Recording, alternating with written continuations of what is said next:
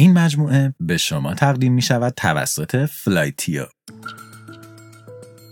نوروز امسال آغازگر یک قرن جدید برای ماست.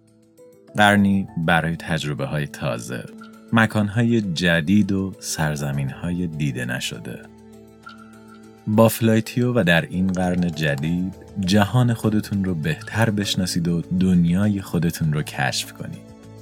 با فلایتیو سفر کنید.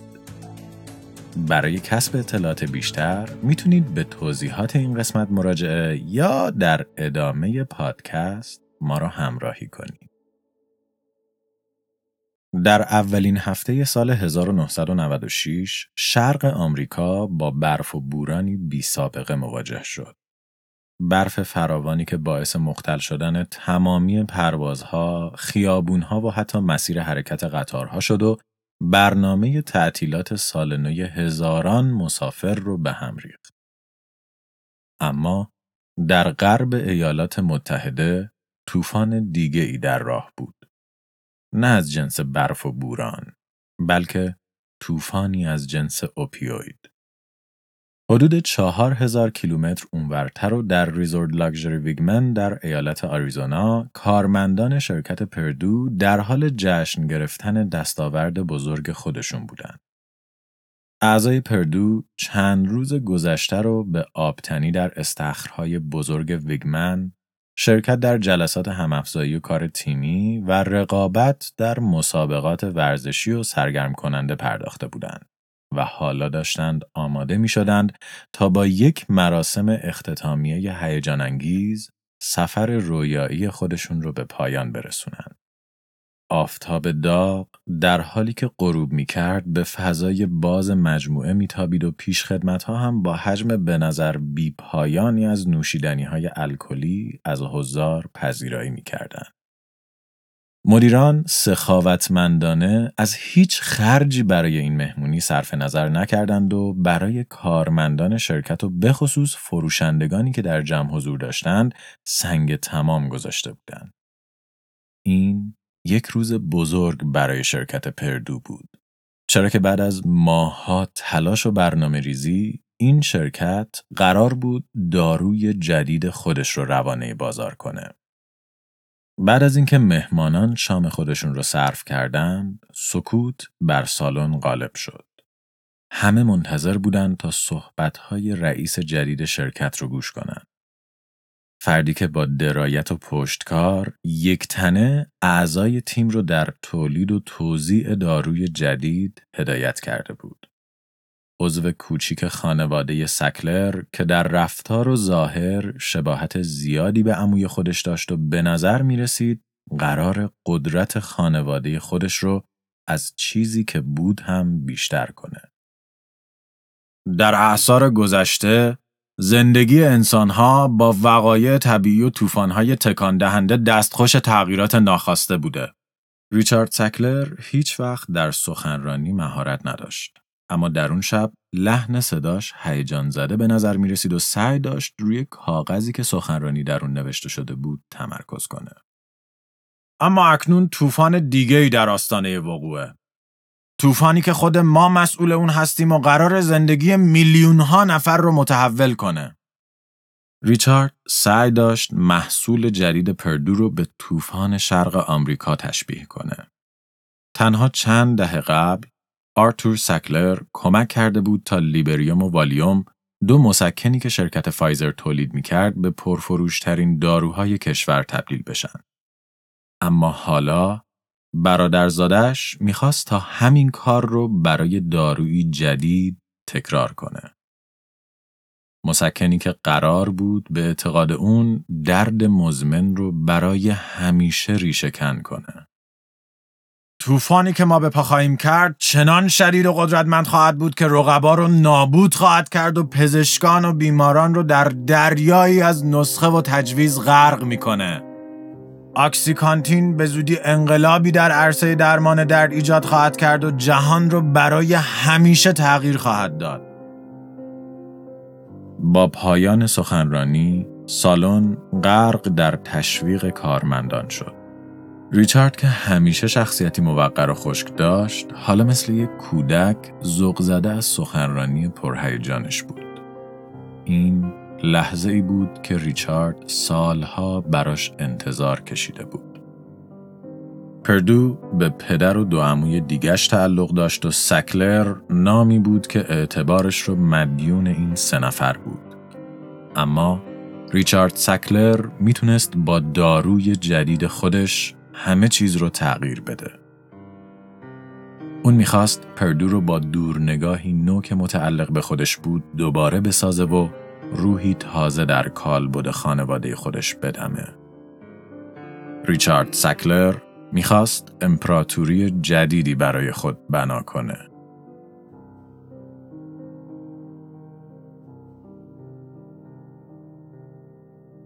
سلام در 24 جولای 1969 فضاپیمای آپولو 11 با موفقیت و با سرعت 40 هزار کیلومتر بر ساعت وارد جو زمین شد و در اقیانوس آرام فرود اومد. درون فضاپیما و همونطور که در مجموعه جنگ های فضایی شنیدید، سه فضانورد نیل آرمسترانگ، باز آلدرین و مایکل کالینز حضور داشتند و آماده بودند تا توسط تیم ناسا به خونه برگردونده بشن. کمی بعد از فرود فضاپیما، یک هلیکوپتر به اونها نزدیک شد. چندین قواس از درون اون در اقیانوس پریدند و در حالی که درهای سفینه باز می‌شد، مایع ضد عفونی کننده قهوه‌ای رنگی رو روی فضانوردان خالی کردند. کاری عجیب و غریب که در اون زمان بخشی از های ناسا برای نابودی جرمها و مریضی‌هایی به شمار می‌رفت که ممکن بود فضانوردان از خارج از زمین با خودشون به زمین آورده باشند. هرچند که همین کار عجیب و غریب قرار بود یک شرکت داروسازی ناشناخته رو حسابی معروف و پولدار کنه. شرکت Purdue Frederick در دهه 60 شرکت دیگه با نام Physicians Products رو خریداری و دایره محصولات اونها رو هم به خط تولید خودش اضافه کرده بود. یکی از این محصولات مایع ضدعفونی کننده بود که بتادین نام داشت. محصولی که در بیمارستانها، درمانگاه ها، خونه ها و حتی میدان های جنگ به عنوان ابزاری ضروری و لازم نگهداری می‌شد. بعد از سفر انسان به ما، شرکت پردو یک موج تبلیغاتی قوی با تمرکز بر استفاده از بتادین جهت نابودی باکتری های فضایی به راه انداخت و فروش اون رو چندین و چند برابر کرد. با افزایش فروش این محصول، نام پردو کم کم به عنوان یک شرکت داروسازی معتبر مطرح شد. پردو هنوز فاصله زیادی با شرکت مثل فایزر و مرک داشت. اما حالا این شرکت اسم و رسمی برای خودش به راه انداخته و در مسیر تبدیل شدن به یکی از بزرگان داروسازی بود. دو سال بعد از این کمپین تبلیغاتی، ریچارد سکلر جوان که تنها 26 سال سن داشت به عنوان دستیار پدرش ریموند به هیئت مدیره پردو پیوست. ریچارد صدای خشکی داشت با صورتی کشیده و لبخندی که همیشه بر لبانش بود.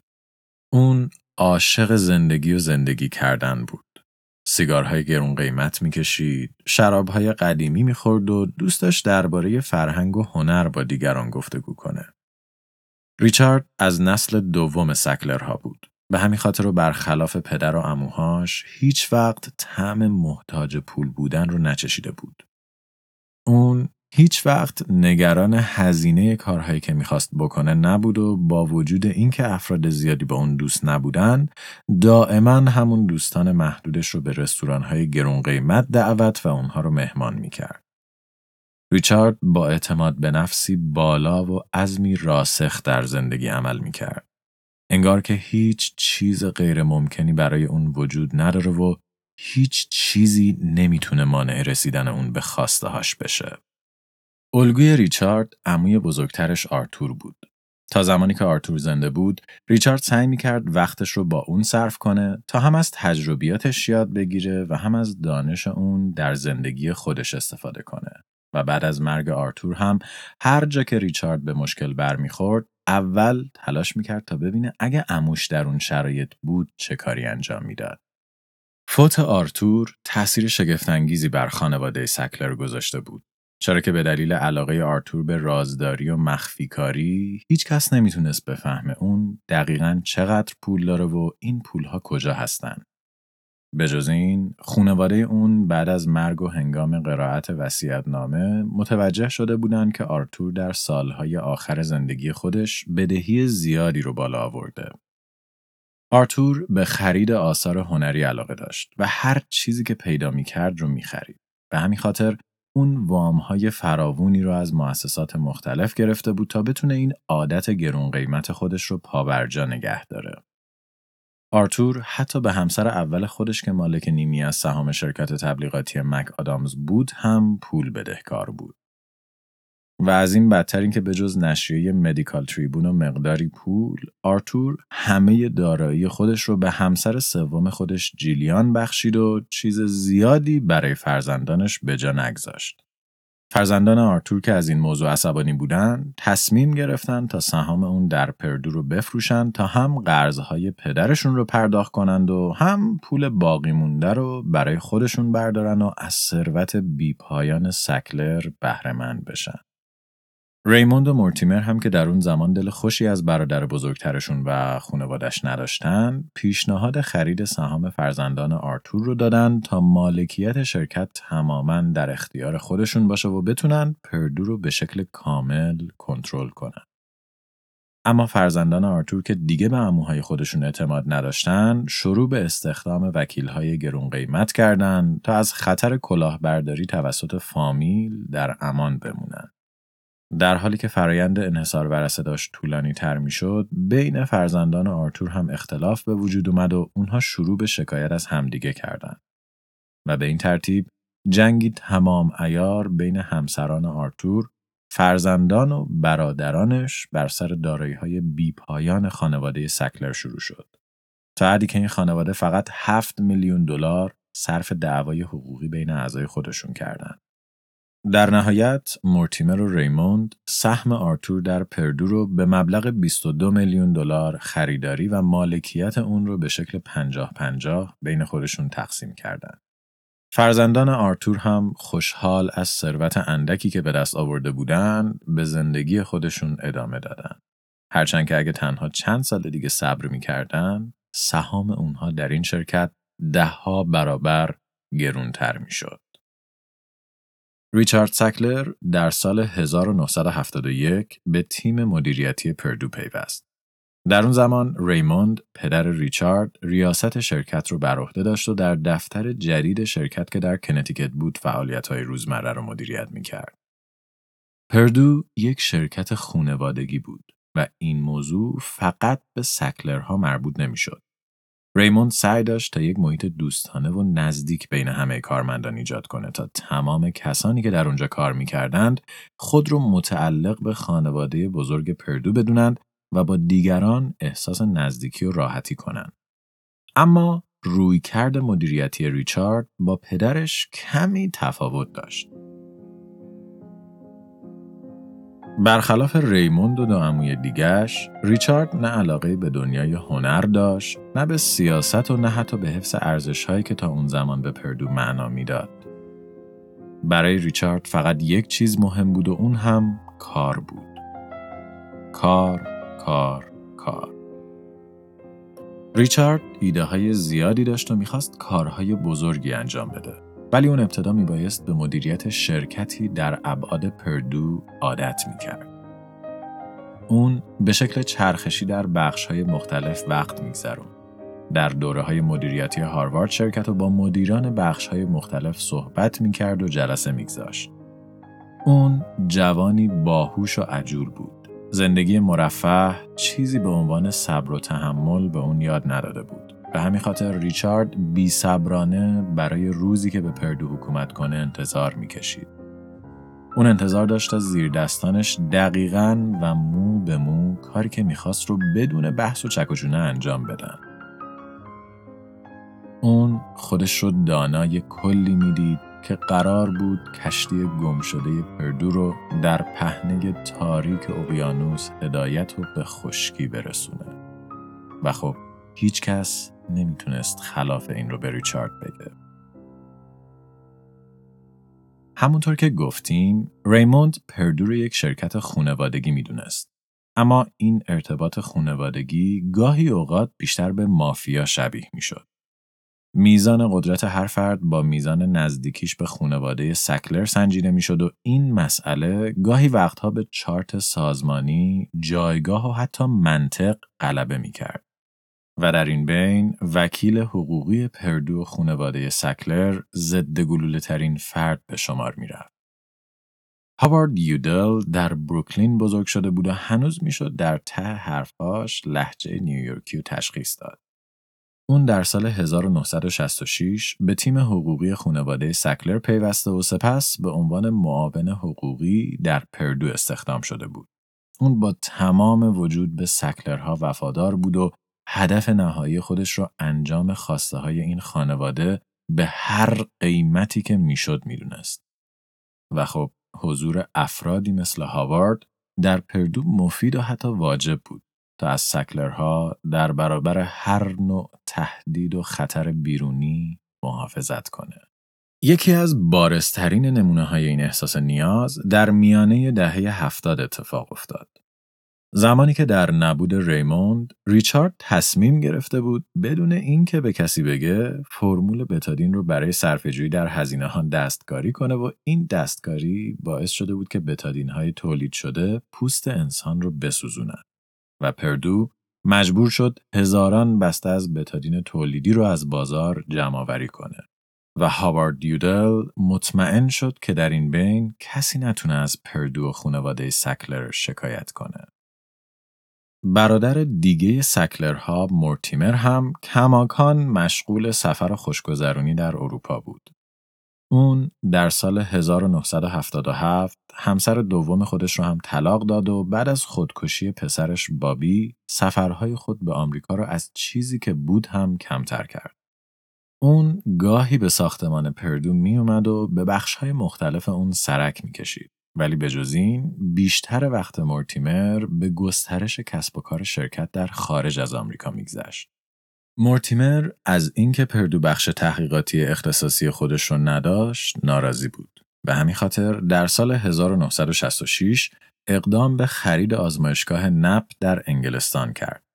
آزمایشگاه نپ که در دهه 1920 تأسیس شده بود، آزمایشگاهی برای تست و ثبت داروهای جدید بود و مورتیمر امید داشت تا تصمیم ریسکی اون در سالهای آینده جواب بده و نپ بتونه دارویی طلایی رو ثبت و مجوز مصرفش رو در اختیار پردو قرار بده. و در کمتر از ده سال ریسک مورتیمر نتیجه داد. در عواست دهه 1970 آزمایشگاه نپ موفق شد دارویی بر پایه مورفین رو ثبت کنه. ایده اصلی این دارو فراهم کردن شرایط قابل تحمل برای مریضانی بود که در مراحل پایانی زندگی خودشون قرار داشتند و به خاطر ابتلا به بیماری های غیرقابل درمان درد شدیدی رو تحمل می‌کردند. نه می‌خواست دارویی رو طراحی کنه که درد این بیماران رو کاهش بده و شرایط زندگی اونها رو کمی بهتر کنه. تا قبل از طراحی قرص نپ، مورفین یا به شکل قطره‌ای یا به شکل تزریقی توسط متخصصین برای بیماران تجویز می‌شد. به همین خاطر بیمارانی که در شرایط وخیم یا دردناک قرار داشتند تنها با بستری شدن در بیمارستان می‌تونستن از این مسکن بهره مند بشن. ایده نوآورانه نپ اما ساخت قرصی بود که در معده حل بشه و مورفین رو به شکل تدریجی در بدن بیمار پخش کنه تا افراد بتونن حتی در خونه هم از مسکن استفاده و درد خودشون رو کاهش بدن. قرص ام اس کانتین در سال 1980 در انگلستان توزیع و با استقبال شگفتانگیز کادر درمانی و بیماران مواجه شد. بیماران سرطانی دیگه لازم نبود تنها برای تزریق مورفین در بیمارستان بستری بشن و تنها با تجویز این دارو می‌تونستن درد بیپایان خودشون رو بدون ترک خونه تسکین بدن. در سال 1983 نشریه تایمز لندن داروی MS Contin رو بزرگترین دستاورد دارویی قرن نامگذاری کرد.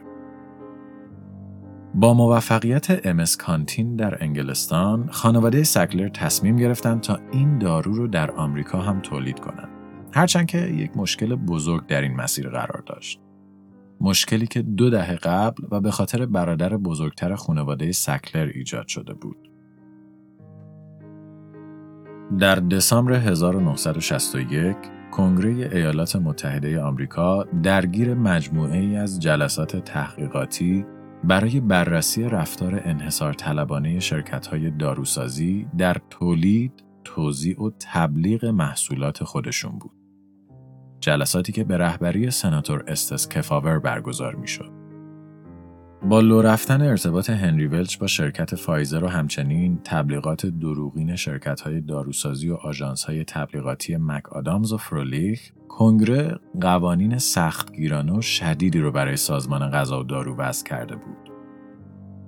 حالا هر داروی جدیدی که می‌خواست در ایالات متحده آمریکا تولید بشه باید فرایندی زمانبر و طولانی رو طی کرد و بعد از گذر موفقیت آمیز از هفت خانه رستم مجوز تولید خودش رو از این سازمان دریافت می کرد. خانواده سکلر وقت این مسخره بازی ها رو نداشتن. به خصوص که هر دارو از یک پتنت مدتدار برخوردار بود و با به پایان رسیدن زمان پتنت بقیه شرکت ها هم به حق تولید دارو دسترسی پیدا می کردن. پس هر یک روزی که صرف بررسی و دریافت مجوز می‌شد پردو به اندازه یک روز و میلیون ها دلار درآمد داروی استثنایی ام کانتین رو از دست می‌داد. پس اعضای تیم پردو به پیشنهاد هاوارد دیودل تصمیم گرفتن تا با یک کلک داروی خودشون رو بدون مجوز وارد خط تولید کنند. روی کاغذ داروی ام کانتین همون مورفین بود. با این تفاوت که لایه بیرونی قرص باعث می شد نحوه آزاد شدن اون در بدن با مورفین مرسوم کمی فرق کنه. و خب اگه مورفین همون مورفین قبلی بود پس منطقا کانتین یه دارویی بود که قبلا مجوز خودش رو از FDA گرفته بود و نیازی به درخواست دوباره وجود نداشت. به خاطر همین پردو بدون کسب اجازه از سازمان غذا و دارو ام کانتین رو در اکتبر 1984 وارد بازار کرد. در مراسم رونمایی ام کانتین صدها نفر از اعضای پردو آزمایشگاه نپ دور هم جمع شدند و گیلاس هاشون رو در ستایش نبوغ ریچارد بالا برده و کمپین فروش ام کانتین رو به شکلی رسمی آغاز کردند. تنها سه ماه بعد از آغاز فروش و توزیع دارو در آمریکا، FDA که تازه از ورود یک داروی بدون مجوز به آمریکا باخبر شده بود، نامه ای هشدارآمیز برای پردو ارسال کرد که در اون گفته بود شرکت حق تولید داروی بدون مجوز رو نداره. پردو میبایست تمامی داروهای تولید شده را از بازار جمعآوری می‌کرد، خط تولید ام کانتین رو متوقف و برای مجوز درخواست می‌داد. اما هاوارد دیودل وکیل پردو به FDA هشدار داد که در حال حاضر بیماران سرطانی فراوانی در آمریکا از MS کانتین استفاده می‌کنن و برای درمان درد به اون وابسته هستند و جمعآوری دارو می‌تونه زندگی اونها رو مختل کنه. تیم حقوقی پردو می‌خواست با قرار دادن FDA در عمل انجام شده و استفاده از بیماران سرطانی به عنوان اهرم فشار این سازمان رو وادار به عقب نشینی کنه. و خب این استراتژی در نهایت موفق شد. سازمان غذا و داروی آمریکا در نهایت اعلام کرد که پردو باید برای داروی جدید خودش درخواست مجوز بده. اما تا زمان دریافت مجوز همچنان می‌تونه به فروش دارو ادامه بده. اتفاقی که در تاریخ این سازمان بی سابقه بود و تا به حال برای هیچ دارویی اتفاق نیفتاده بود. داروی ام کانتین در آمریکا به یک داروی پرفروش تبدیل شد و سالی 170 میلیون دلار برای پردو سود به همراه داشت. خانواده سکلر که در اون زمان به اندازه کافی پولدار بودند با فروش ام کانتین حتی پولدارتر هم شدند و جایگاه خودشون رو به عنوان یک قول داروسازی در آمریکا ثبت کردند. به نظر می رسید رویای ریچارد بالاخره در حال عملی شدن باشه. خب قبل از اینکه داستان رو ادامه بدیم شاید بد نباشه سری به حامی این قسمت بزنیم. نوروز همیشه زمانی برای سفر و جابجایی بوده. به خصوص که این اولین نوروز بعد از چندین ساله که ما دیگه در خونه های خودمون زندانی نیستیم و دوباره می‌تونیم در دنیای اطرافمون جابجا بشیم. اما سفر فقط مربوط به نوروز نیست. سفر تجربه ای ناب از زنده بودن و فرصتی برای شناخت مرزهای تازه و آدمهای جدیده. و خب Flightio اینجاست تا مطمئن بشه شما بهترین تجربه رو برای برنامه ریزی سفرهاتون داشته باشید. اگه دوست دارید به پاریس سفر کنید، بلیت و هتل رو می‌تونید با Flightio بگیرید. اگه می‌خواید سری به کیش بزنید، Flightio خدمات قطار، هتل و پرواز داخلی رو برای شما فراهم می‌کنه. اگه برای ویزا می‌خواید اقدام کنید، بار اضافه می‌خواید یا حتی می‌خواید درباره مقصدتون بیشتر بدونید، Flightio اونها رو هم داره. خلاصه که با Flightio شما می‌تونید صفر تا صد سفرتون رو به راحت ترین شکل ممکن بچینید و خیالتون از همه چیز راحت باشه. برای استفاده از تمامی خدمات Flightio می‌تونید به وبسایتشون مراجعه کنید یا برای کسب اطلاعات بیشتر تا آخر پادکست صبر کنید. خشخاش گیاهی اسرارآمیز، جذاب و عجیب و غریبه. یه غنچه کوچیک روی ساقه بلند که به آرومی در جریان باد تکون می‌خوره. گلی قرمز یا صورتی که با سادگیش زیبایی خلق می‌کنه و دونه های خودش رو در مسیر باد پخش می‌کنه و باعث تضمین بقای خودش میشه. هزاران سال پیش انسانها متوجه شدند که در صورت شکافتن میوه این گیاه شیرابه سفید رنگی به دست میاد و با خوش کردن این شیرابه میشه از اون استفاده های دارویی کرد. استفاده درمانی از گیاه خشخاش قدمتی به اندازه خود تاریخ داره. سومری ها، آشوری ها و حتی یونانیان از این گیاه برای درمان بیماری های مختلف کمک به بیخوابی و حتی ایجاد حس راحتی و از بین بردن دردها استفاده می کردن. اما همه این جوامع از نسخه اولیه و خام این گیاه برای مقاصد درمانی خودشون استفاده می کردن. تا اینکه در ابتدای قرن 19 هم، یک دستیار داروساز در پروس مجموعی از آزمایش ها را طراحی و اجرا کرد که منجر به استخراج آلکالویدهای درون این ماده و تبدیل اونها به یک داروی اختصاصی شد. دارویی که با الهام از مورفیوس، خدای رویاها در یونان باستان، مورفین نامیده شد. مورفین دارویی شگفتی ساز بود. در جنگ داخلی آمریکا از این دارو برای کاهش درد سربازانی که در میدان جنگ دچار آسیب‌های شدید شده بودند استفاده می‌شد و دکترها از اون به عنوان یک معجزه یاد می‌کردند. هرچند که این مصرف زیاد از حد باعث شد تا موج زیادی از سربازان به این دارو معتاد بشن و بیماران زیادی هم به مورفین وابستگی پیدا کنند. تا حدی که در سال 1898 بیش از یک میلیون نفر به مورفین اعتیاد داشتند.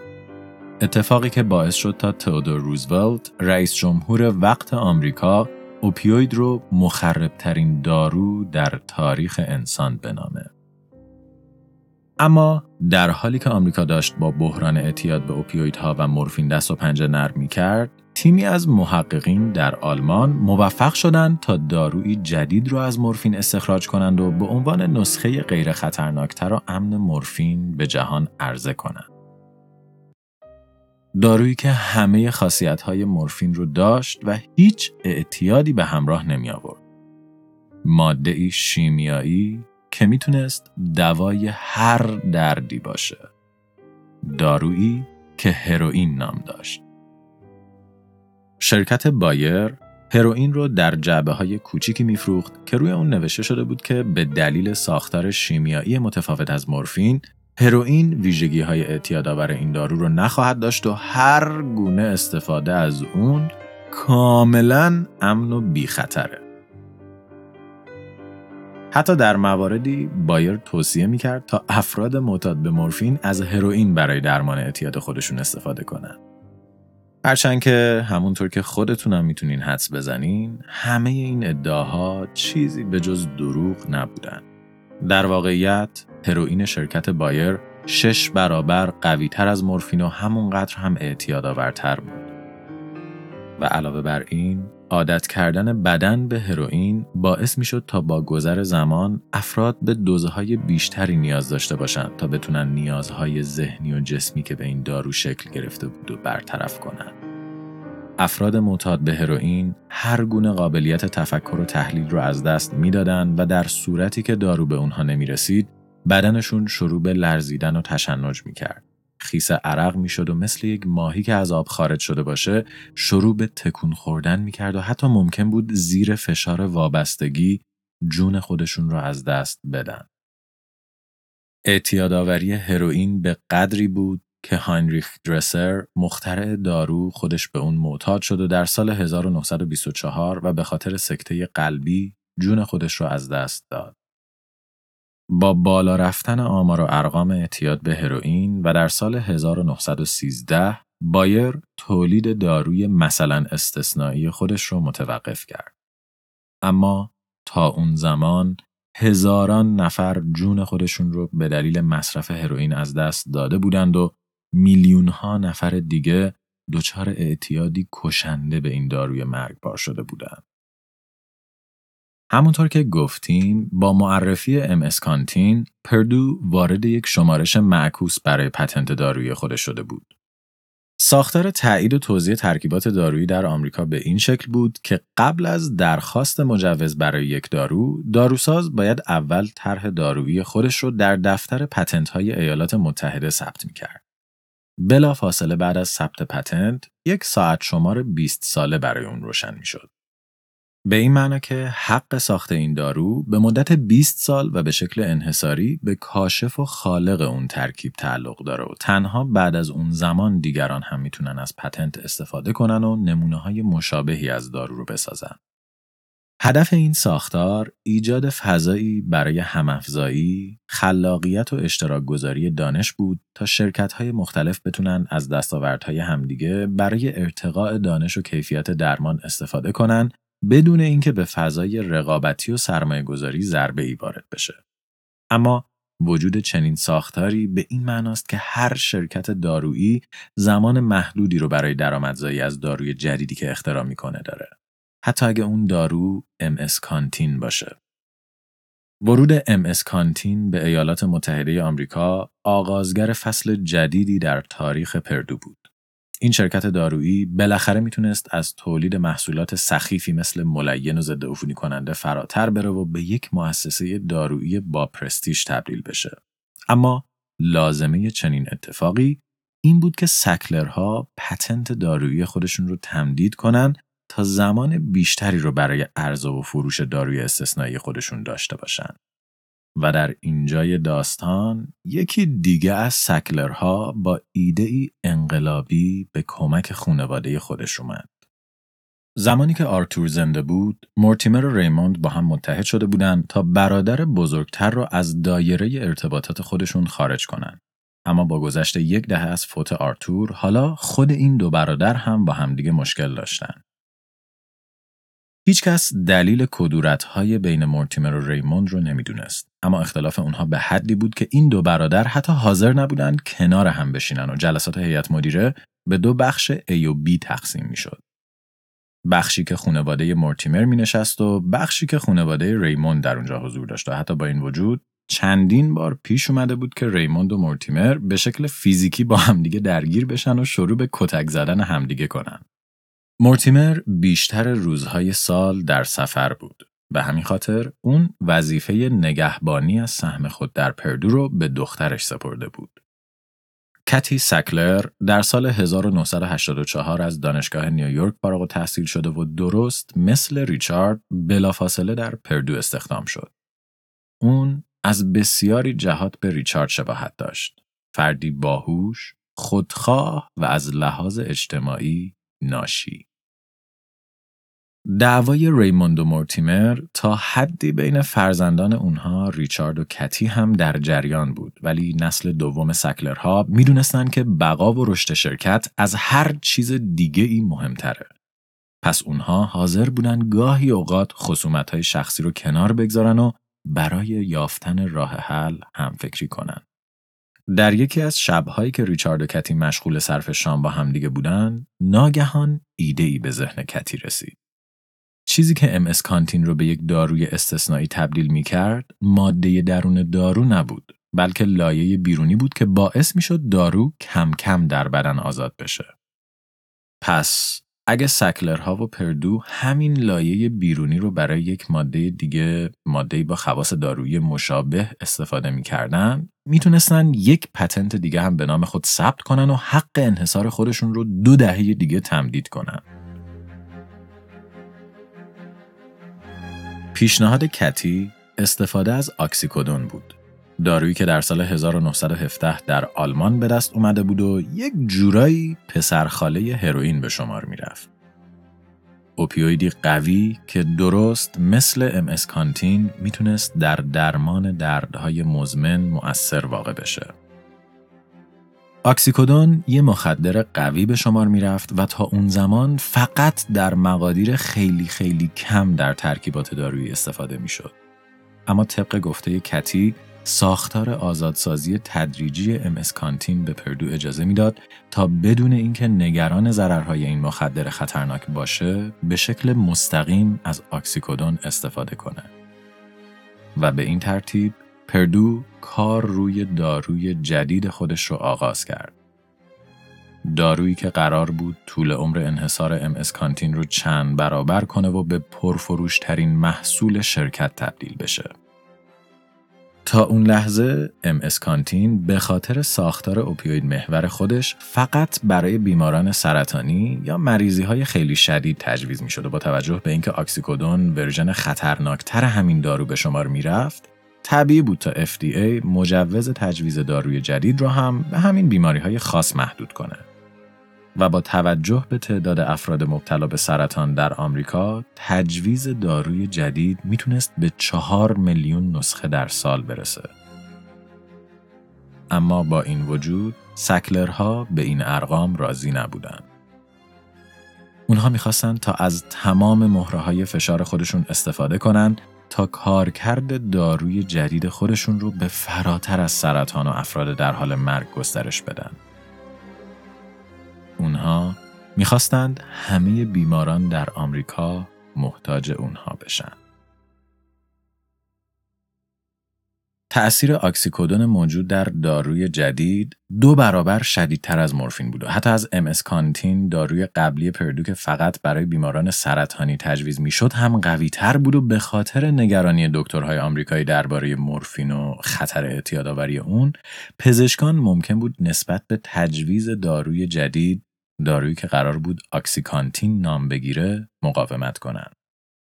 پس لازمه فراگیری مصرف OxyContin ساخت یک زیرساخت برای تغییر رویکرد آمریکایی ها به خصوص پزشکان نسبت به موضوع درد بود. برای این کار و در سال 1984 ریچارد سکلر مدیر جدیدی برای بخش marketing استخدام کرد. مایکل فریدمن یک نیویورکی قد بلند بود که MBA داشت و مدتها در دنیای بازاریابی کار کرده بود. ریچارد در یکی از پروازهاش کنار مایکل نشسته بود و اونقدر جذب شخصیتش شد که روز بعد اون رو استخدام کرد. در سال 1984 فریدمن در نامه‌ای درون سازمانی به ریموند مورتیمر و ریچارد نوشت که با استراتژی که اون برای داروی جدید در نظر گرفته اونها می‌تونن داروی جدید رو ابتدا برای بیماری های حاد و غیرقابل درمان استفاده کنند و بعد کم کم کم کم کارکرد اون رو به تمامی دردهای مزمن گسترش بدن.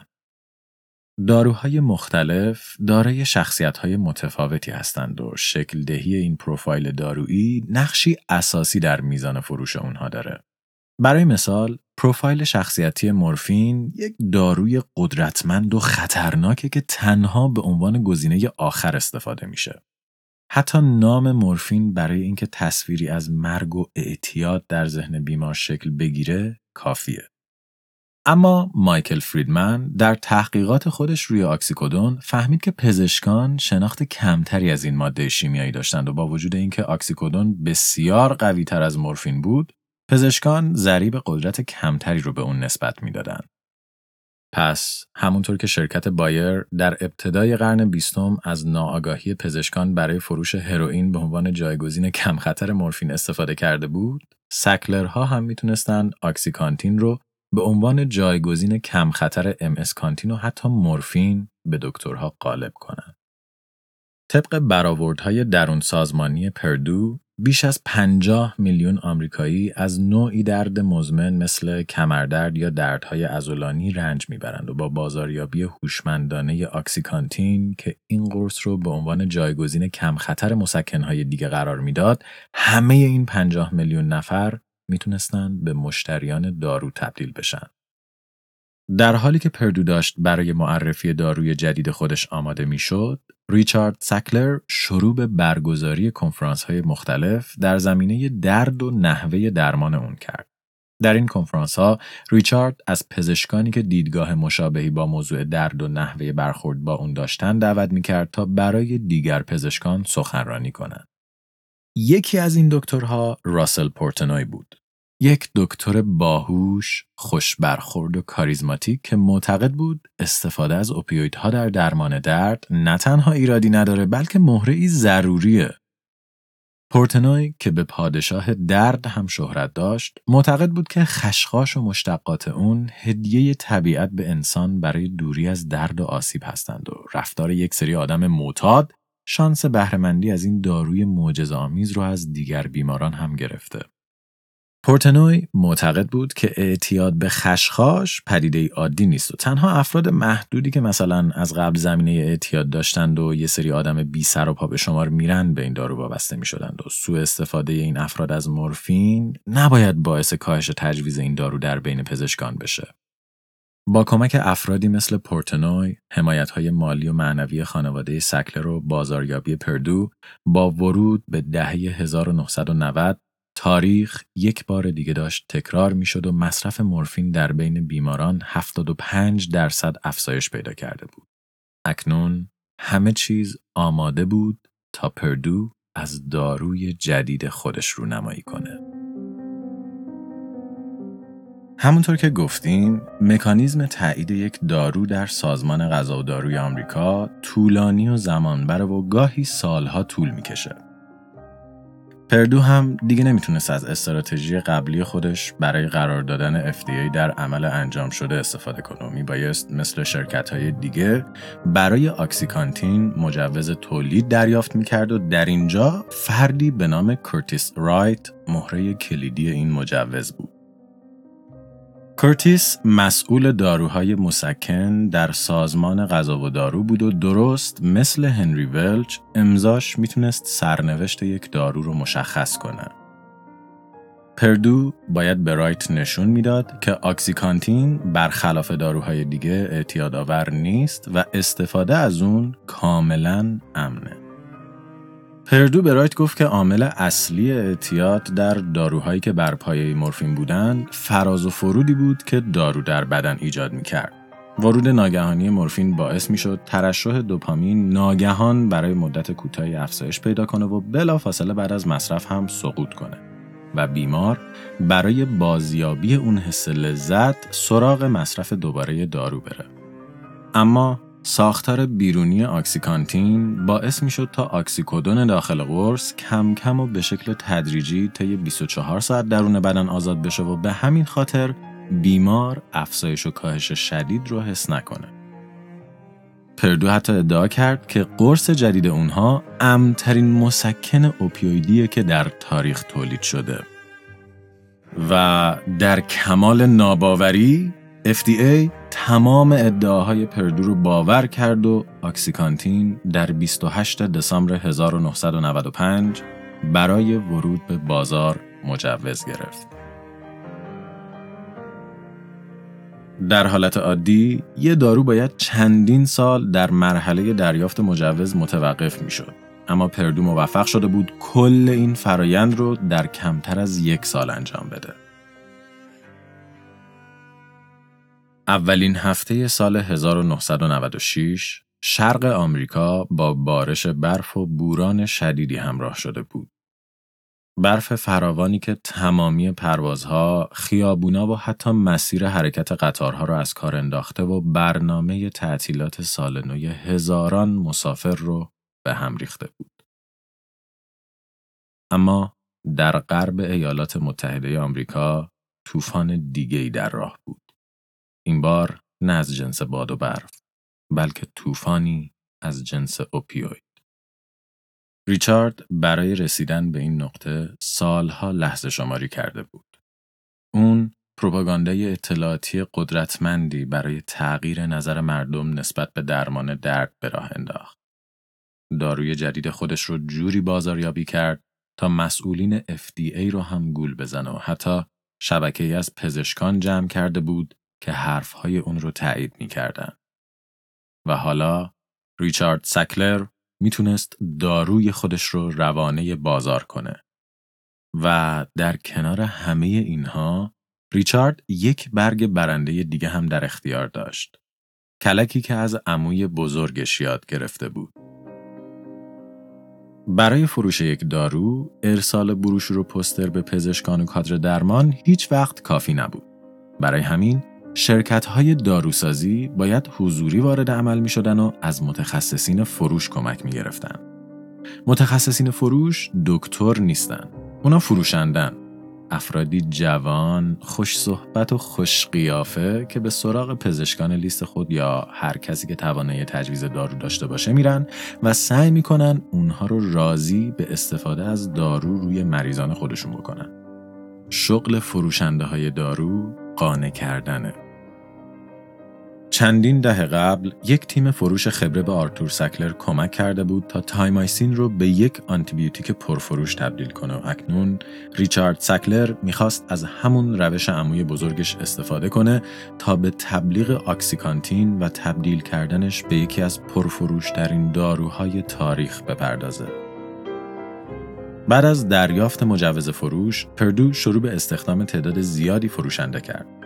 بیش از 700 فروشنده توسط مربیان، تیم تحقیقاتی پردو و افراد خبره آموزش می‌دیدند تا چطور درباره آکسیکانتین با دکترها صحبت کنند، چطور اونها رو قانع کنن و اگر دکتری تردید خودش نسبت به دارو رو ابراز کرد، شک اون رو از بین ببرند. این فروشنده ها سپس انبوهی از بروشورها، پسترها و اطلاعات تکمیلی دریافت می کردند و هر کدوم به یک منطقه از کشور فرستاده می شدند تا کار خودشون رو آغاز کنند. ریچارد می‌دونست که موفقیت فروشنده هاش کلید فروش آکسیکانتینه. پس بودجه بی پایان در اختیار اونها قرار می‌داد تا هر کاری که می‌خواستند انجام بدن. پزشکان رو به رستوران های گرون قیمت دعوت کنن، برای اونها گرونترین بلیت کنسرت ها و مسابقات ورزشی رو خریداری کنن و حتی براشون وقت ماساژ و پدیکور بگیرن. در سال 1962 آرتور سکلر در سخنرانی خود مقابل نمایندگان کنگره گفته بود که پزشکان افراد باهوشی هستند که با کمی اقراق در تبلیغات گول نمی‌خورن. اما واقعیت چیز دیگه ای رو نشون می‌داد. در پژوهشی در سال 2016 مشاهده شد که حتی خرید یک وعده غذا برای اینکه ذهن پزشکان رو به شکل ناخودآگاه به سمت تجویز بیشتر داروی تبلیغ شده سوق بده کافی بود. و ریچارد سکلر داشت این عدد رو به حد اکثر ممکن میرسون. به طوری که در سالی که آکسیکانتین به بازار معرفی شد، پردو بیش از 9 میلیون دلار رو تنها صرف خرید غذا برای پزشکان کرد. پردو برای آخر هفته ها برنامه های تفریحی برگزار می کرد بعد پزشکان رو به اونها دعوت می کرد و سپس در این برنامه ها از متخصصینی مثل راسل پورتنوی می‌خواست تا درباره اهمیت تجویز اوپیویدها و سوء برداشتی که درباره خطرات اونها وجود داشت سخنرانی کنند. یکی از جملات طلایی در مسیر استدلالی فروشنده ها این بود که کمتر از یک درصد کسانی که آکسیکانتین رو مصرف می‌کنن به دارو معتاد میشن جمله که از یک پژوهش در ژورنال پزشکی نیو انگلند برداشته شده بود و حاصل تحقیق روی 11 هزار بیماری بود که داروهای اوپیویدی استفاده می کردن. علاوه بر پولی که برای سرگرم کردن پزشکان خرج می شد، پردو بودجه زیادی رو هم به خود تیم فروش اختصاص داده بود. درست مثل کاری که آرتور سکلر در دبیرستان می‌کرد پردو درصدی از درآمد رو به تیم فروش پورسان می‌داد و هرچقدر میزان فروش یک فروشنده بیشتر می‌شد درآمد اون هم افزایش پیدا می‌کرد. پردو داشت سالیانه چهل میلیون دلار رو به عنوان جایزه بین تیم‌های فروش خودش پخش می‌کرد.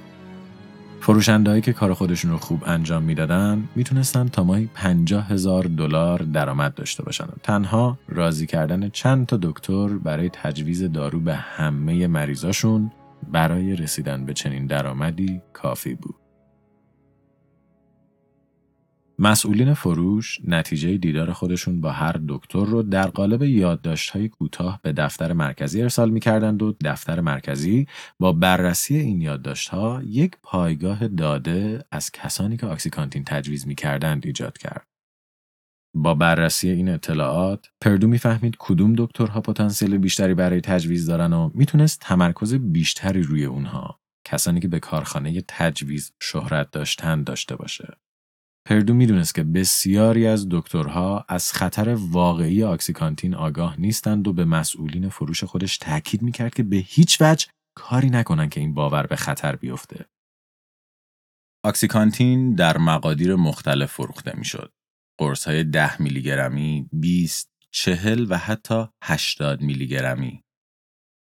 این قرص در سال اول عرضه خودش 44 میلیون دلار فروش داشت. سال بعد این عدد دو برابر شد و سال بعد باز هم دو برابر. به طوری که تا سپتامبر 1999 قرص های آکسیکانتین به تنهایی 601 میلیون دلار برای پردو درآمد داشتند و تا انتهای قرن این عدد مرز یک میلیارد دلار رو هم رد کرد. آکسیکانتین تنها چند سال بعد از عرضه داشت به پرفروشترین داروی تاریخ تبدیل می شد. هرچند که داشتن یک تیم فروش قوی تنها دلیل موفقیت آکسیکانتین نبود. قرص های آکسیکانتین به شکل معجزه آسایی تاثیرگذار بودند. کسانی که سالها با دردهای مزمن و بیپایان دست و پنجه نرم می‌کردند حالا با مصرف یک قرص درمان می‌شدند و می‌تونستند زندگی بدون درد رو تجربه کنند. این بیماران حتی شروع به نامنگاری با پردو کردن و از این شرکت دارویی به خاطر اینکه زندگی رو به اونها برگردونده بود قدردانی کردند. تعداد این نامه ها اونقدر زیاد بود که مسئولین پردو با کمک چند نفر از این افراد یک ویدیوی تبلیغاتی با نام من زندگی خود را دوباره به دست آوردم ساختند که در اون افراد مختلف شهادت می‌دادند که چطور آکسیکانتین تحولی بزرگ در زندگی اونها ایجاد کرده و به اونها زندگی رو برگردونده. ویدیویی که مایکل فریدمن 20 هزار نسخه از اون رو بین تیم فروش و تیم بازاریابی پخش کرد و به یک تبلیغ وایرال برای پردو تبدیل شد. هرچند که این همه ماجرا نبود. در حالی که ریچارد سکلر و Purdue داشتن موفقیت تاریخی OxyContin رو جشن می گرفتن، طوفان دیگه ای در حال نزدیک شدن به اونها بود.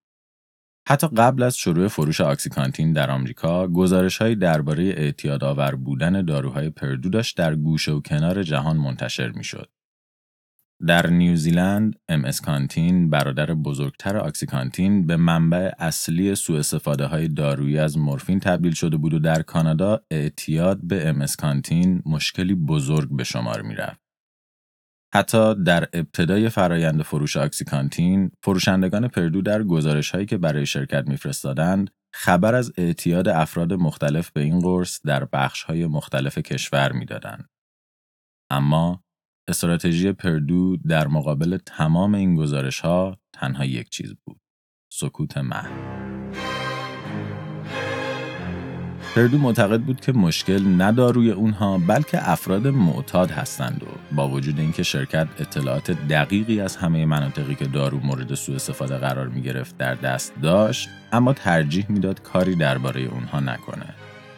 به هر حال پردو یک شرکت دارویی بود نه یک خیریه و مؤسسه اجتماعی. پس اگه معتادا می‌خواستن زندگی خودشون رو با آکسیکانتین نابود کنن این موضوع به سکلرها ربطی نداشت. حتی وقتی افراد، گروه های انسانی یا مؤسسات مستقل از پردو به خاطر دارو شکایت می کردن، هاوارد یودل وکیل خبره پردو شکایت رو با استفاده از قلدری و تهدید به شکایت و شکایت کشی فرایند حقوقی طولانی که می‌تونست شاکی رو ورشکست کنه در نطفه خفه می‌کرد. ریچارد سکلر درست مثل پدر و اموهاش هیچ علاقه به اینکه چهره و نامش در اخبار باشه نداشت. پس اون هاوارد دیودل وکیل پردو، مایکل فریدمن مسئول تبلیغات و پاول گولدنهایم معاون پزشکی شرکت رو به گوشه و کنار آمریکا میفرستاد تا هر اعتراض یا هر گونه اقدام برای شکایت از پردو و آکسیکانتین رو خونسا کنن. قیمت گذاری پردو به نحوی بود که با بالا رفتن میزان دوز دارو قیمت ها هم به شکل تصاعدی افزایش پیدا می کرد. پس متخصصین فروش طوری تربیت شده بودند تا دکترها را به تجویز دوزهای بالاتر ترغیب کنند و این استفاده از دوزهای بالا باعث می شد در مدت کوتاهی بدن بیمار به دارو مقاوم بشه. و با بیشتر شدن مقاومت اعتیاد هم شدیدتر می شد. تا جایی که بیماران مجبور می شدند به مواد مخدری مثل مورفین یا حتی هروئین رو بیارند. در مدت کوتاهی نامه های تشکر به نامه های فش تبدیل و موجی از شکایت ها روانه دفتر مرکزی شرکت پردو شد. حتی از میان شرکت کنندگان ویدیوی تبلیغاتی پردو همون ویدیوی من زندگی خود را دوباره به دست آوردم چهار نفر در اثر اعتیاد به دارویی که مثلا زندگی را به آنها برگردانده بود جون خودشون را از دست دادن. اما هیچ کدوم از اینا قرار نبود مشکلی برای پردو ایجاد کنن. چرا که هاوارد دیودل از هر ابزاری که می‌تونست برای ترسوندن شاکیان استفاده می‌کرد و حتی زمانی که تاکتیک های ترس به نتیجه نمی‌رسید ریچارد سکلر با یک تماس به سیاستمداران اون ایالت و تهدید به کاهش حمایت مالی از اونها قضیه رو حل و فصل می‌کرد. تنها در سال 2002 شرکت پردو 45 میلیون دلار خرج هزینه های حقوقی مقابله با شاکیان خود کرد و این عدد در سالهای آینده بیشتر و بیشتر هم شد. هاوارد یودل چکی سفید امضا در اختیار داشت تا مشکلات حقوقی پردو رو ناپدید کنه. هاوارد یودل تعداد پرونده های قضایی که بدون دادگاه رفتن حذف شده بودن رو با افتخار برای ریچارد میفرستاد و به اون یادآوری می‌کرد که پردو 65 بر صفر از شاکیان خودش جلوه. چرا که هیچ کس توان ایستادن در مقابل اونها رو نداره. آکسیکانتین حالا از فرشته زندگی به نفرینی مرگاور تغییر ماهیت داده بود. و پردو حالا معمار بزرگترین بحران بهداشت عمومی در ایالات متحده آمریکا شناخته می‌شد و به نظر می رسید هیچ کس توانایی مقابله با خانواده سکلرها رو نداره. هرچند که این ماجرا قرار بود خیلی زود تغییر کنه. در حالی که ریچارد و دیگر اعضای خانواده سکلر در حال جشن گرفتن موفقیت آکسیکانتین بودند، یکی از ایالتهای آمریکا داشت پرونده عظیم علیه این شرکت آماده می کرد. پرونده که قصد داشت امپراتوری درد سکلرها رو با خاک یکسان کنه. در سومین و آخرین قسمت از مجموعه امپراتوری درد می‌بینیم که چطور دو دادستان عمومی ناشناخته از ایالتی دور افتاده در مقابل قوی ترین تیم حقوقی جهان و بزرگترین مافیای دارویی آمریکا ایستادند و به جنگ خانواده قدرتمند سکلر رفتند.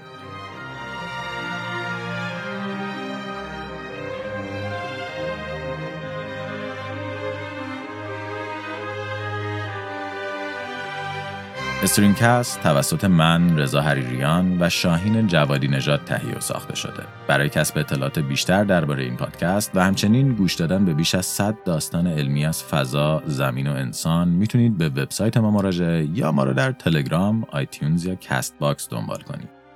این مجموعه به شما تقدیم می شود توسط Flightio. Flightio یه استارتاپ گردشگریه که در حال حاضر بزرگترین ارائه پرواز خارجی در کشور محسوب میشه و یک سامانه جامع برای رزرو هر نوع بلیته.